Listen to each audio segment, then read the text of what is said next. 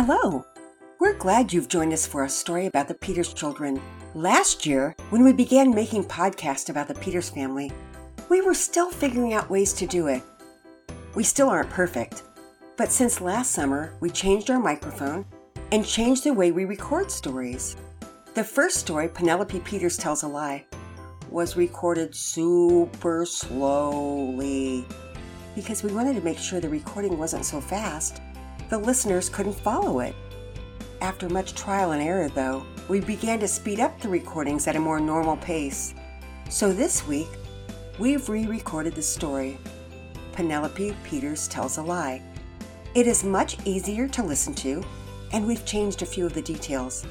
We've also added a couple stories in Grandmom's Corner.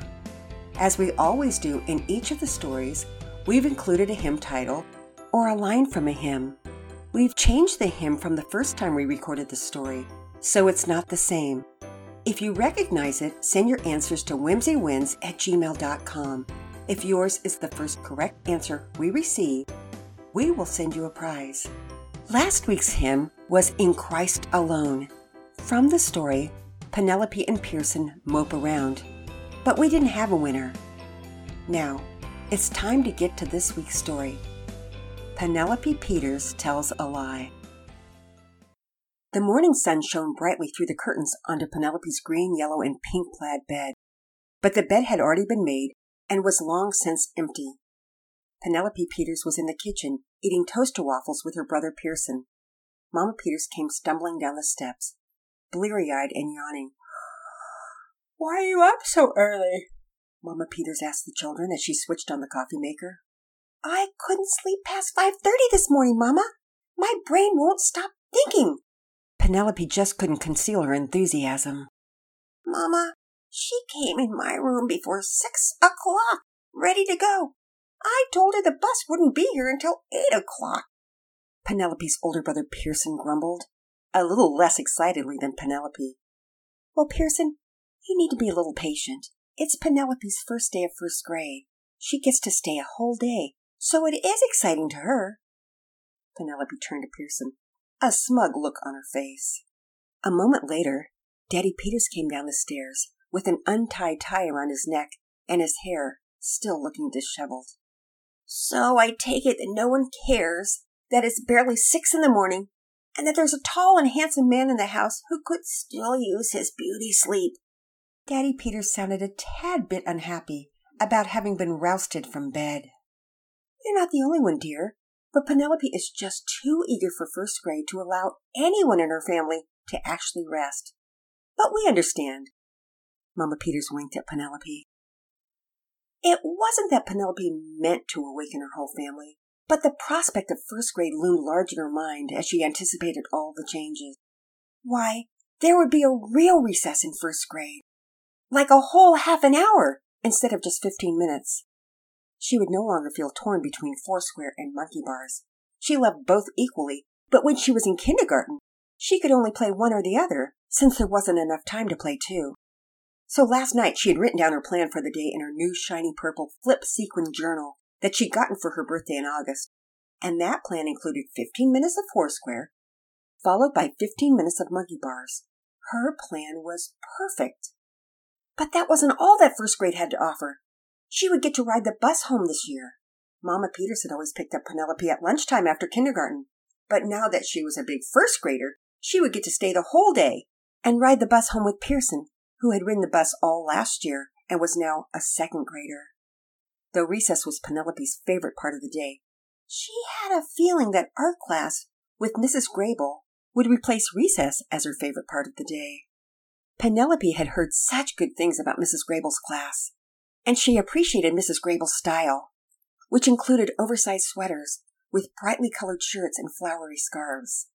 Whenever Penelope watched Mrs. Grable gracefully walk across campus, she just knew that she would be her favorite teacher in first grade. Plus, Penelope loved art already, so she felt she had kind of a head start. As Pearson and Penelope Peters finished brushing their teeth at the same bathroom sink, which was not easy since the sink was so small, they heard the school bus honk outside. A shiver of excitement ran through Penelope. As fast as she could, she finished brushing her teeth, grabbed her brand new lunchbox, which was bright pink with green polka dots, another birthday present from last month, kissed Mama and Daddy Peters goodbye, and raced out the door. Pearson Peters, a little bit slower on the draw, followed behind. Perhaps he wanted to show Penelope how much cooler he was by his showing of mature slowness. He didn't let on to Penelope that he was just as excited about second grade as she was about first grade. There weren't any big changes in store for him, except that second grade was the first year of music. Pearson would first learn to play the recorder, but eventually he would have the chance to learn to play a different musical instrument of his choosing. He envisioned himself playing the trombone.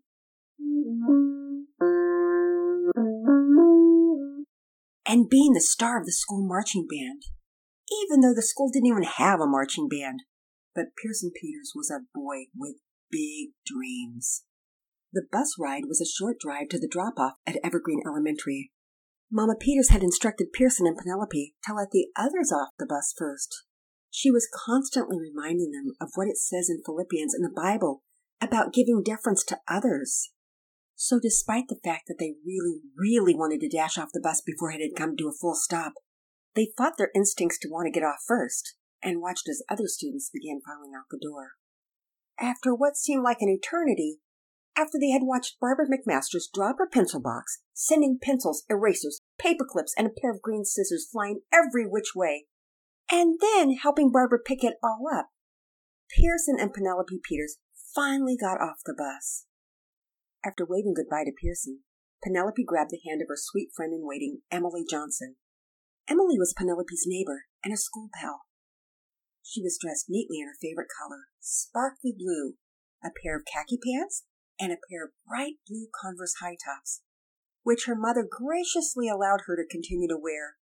The day before school started, Penelope and Emily had made an agreement to dress in the same color for the first day of school, so they both looked fairly similar to each other. Sparkly blue was the most beautiful color, at least that's what the girls thought. Pearson said goodbye to Penelope and raced to his class in second grade. Penelope and Emily practically skipped into their first class of the day. After being introduced to their English teacher, the lovely Mrs. Swanson, the girls both glanced at each other, sensing that the day would be just perfect. When the recess bell rang at 1 p.m., Penelope had already begun to grow tired. She discovered something that came with first grade that she had not anticipated. Homework!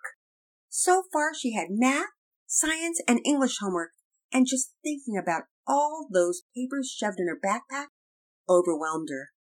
Being a student in an accelerated program sure had its downside.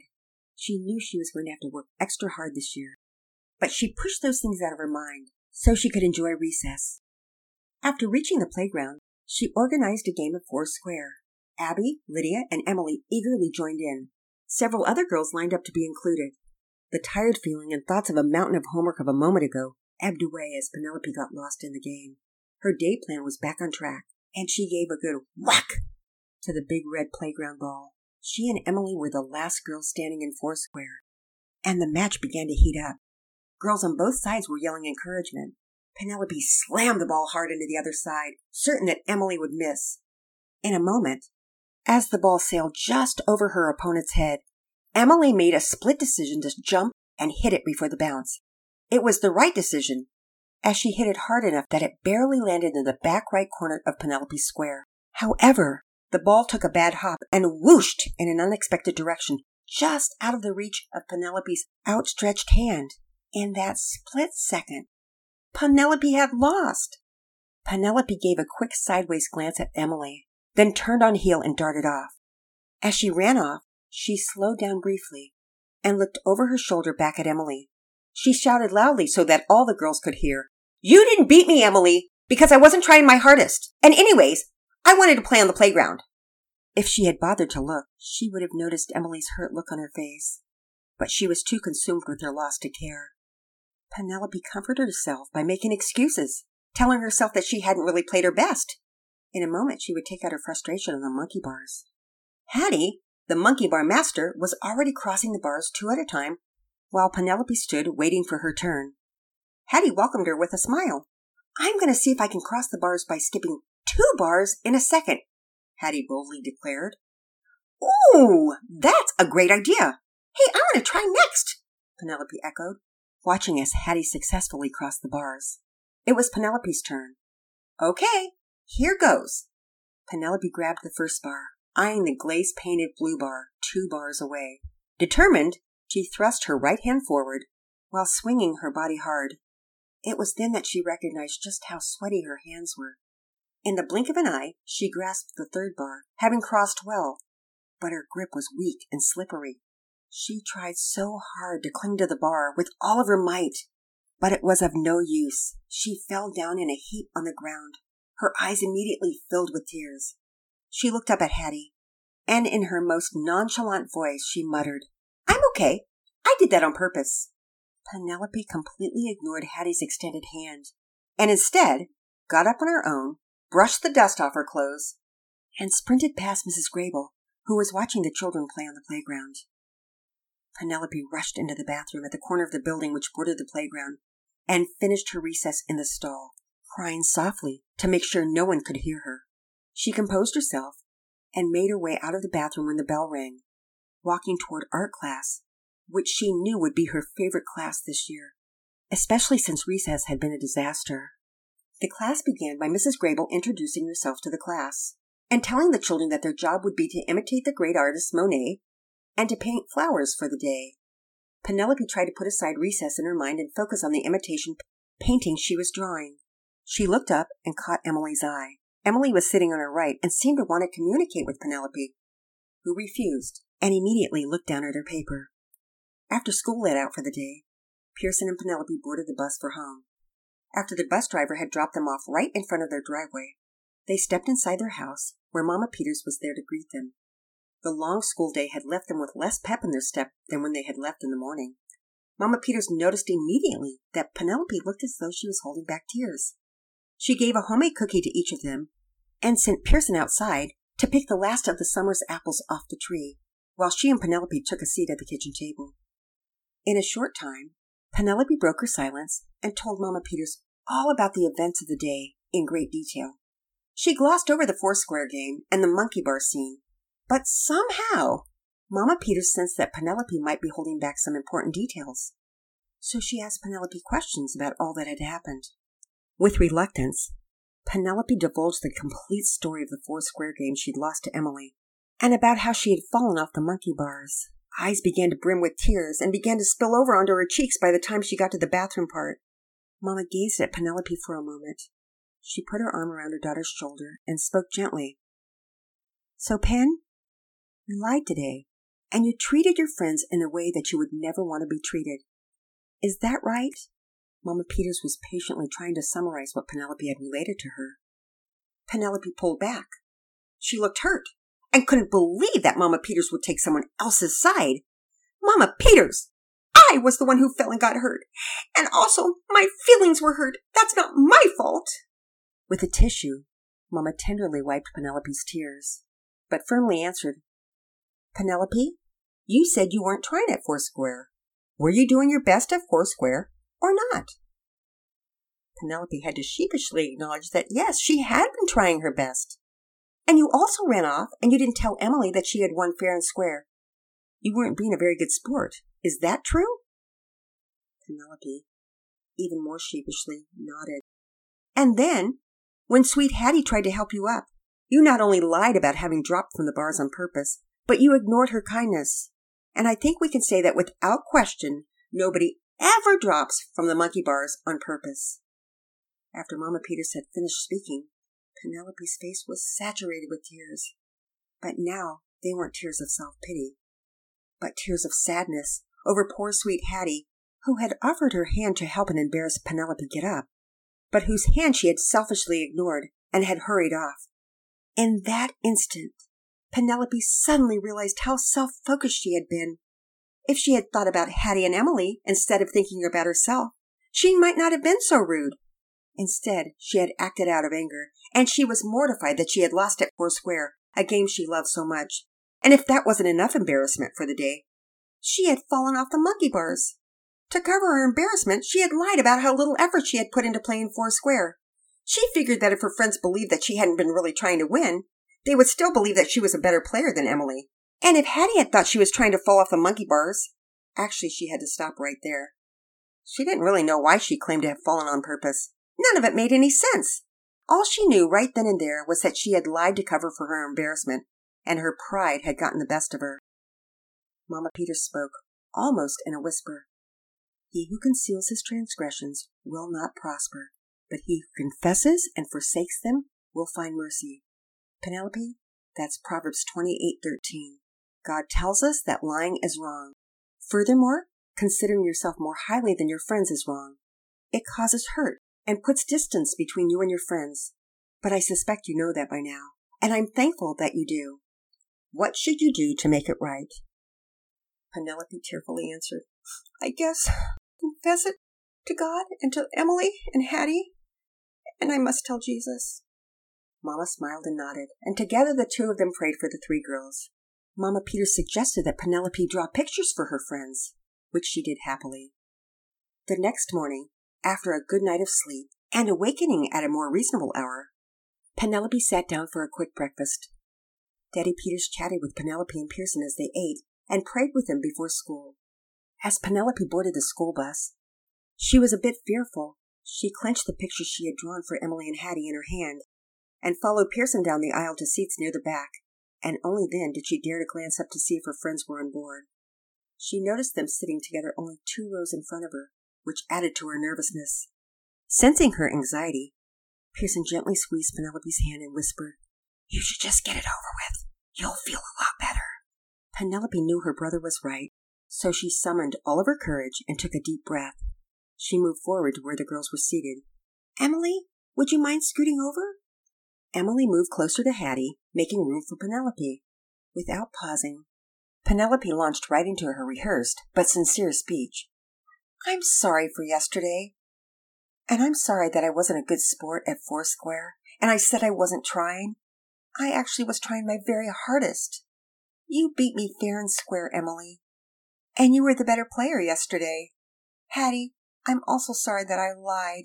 I said I fell off the monkey bars on purpose, but I didn't. I don't think anyone falls on purpose. Well, maybe they do, but I don't know why they would. And Hattie, you are so nice, and I'm sorry for thinking that it was okay to run away and reject your help by not taking your hand.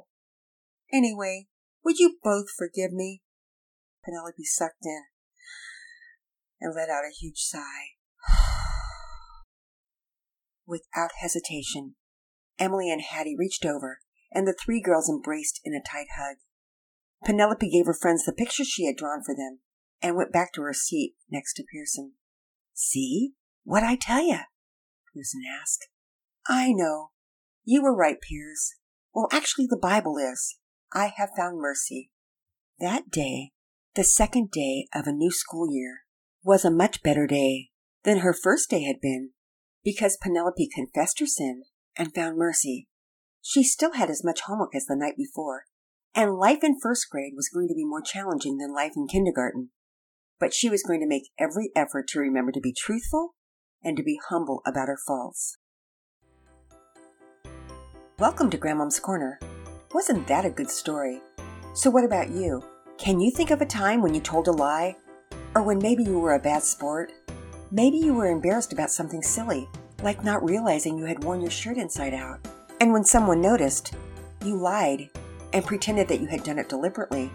Or maybe when you lost, instead of congratulating your opponent, you acted like a big baby and you pouted and sulked. You didn't say good game or good job as you should have. Let's listen to what the Bible says about lying and about being happy for someone when they're happy. First, about lying Psalm 34:13. Keep your tongue from evil and your lips from speaking deceit. Deceit is just another word for lying. Now listen to what Romans 12:15 in the New Testament says. Rejoice with those who rejoice and weep with those who weep. To rejoice with someone is to be happy for them. And don't gloat, like brag and be smug if something goes wrong for one of your friends. If they're sad, you be sad with them. Almost all of our stories about the Peters children and their friends are based on true life experiences. This week's story is based on an experience I've had in the first grade class I've taught at church for many years. Several years ago, there were two students who had the same reaction as Penelope after they fell off the monkey bars. It happened on two different Sundays. As each of the first graders were on the monkey bars and making their way to the end, they each slipped off and instantly made an excuse for why they had fallen off, instead of just saying oops or ouch as they tumbled to the ground. Both of them told me, Oh, I did that on purpose. I immediately pointed out that no one I know would deliberately fall and try to hurt themselves and that, though I knew it was embarrassing, they should be honest as God commands and not say something so silly. They both knew that they had lied, so I encouraged them to confess their sin of lying to the Lord. And do you know why I recognized that they were most likely lying and pretending to have fallen off the monkey bars on purpose? It is because I have acted similarly when I've been embarrassed. Like maybe I've almost tripped, and instead of being thankful I didn't fall, I was embarrassed. So I inspected the ground and looked for a rock or something that might have tripped me. I didn't want to be embarrassed, so I looked for someone or something to blame.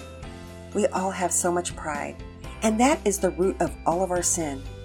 But how freeing it is to confess our sins, as it says in 1 John 1 9. If we confess our sins, he is faithful to forgive us our sins and to cleanse us from all unrighteousness. So this week, when you're tempted to make excuses for yourself when someone gets a better grade than you or makes more goals than you, be humble and congratulate them and be happy for them. The Lord willing, we will be here next week with a brand new story. Bye for now.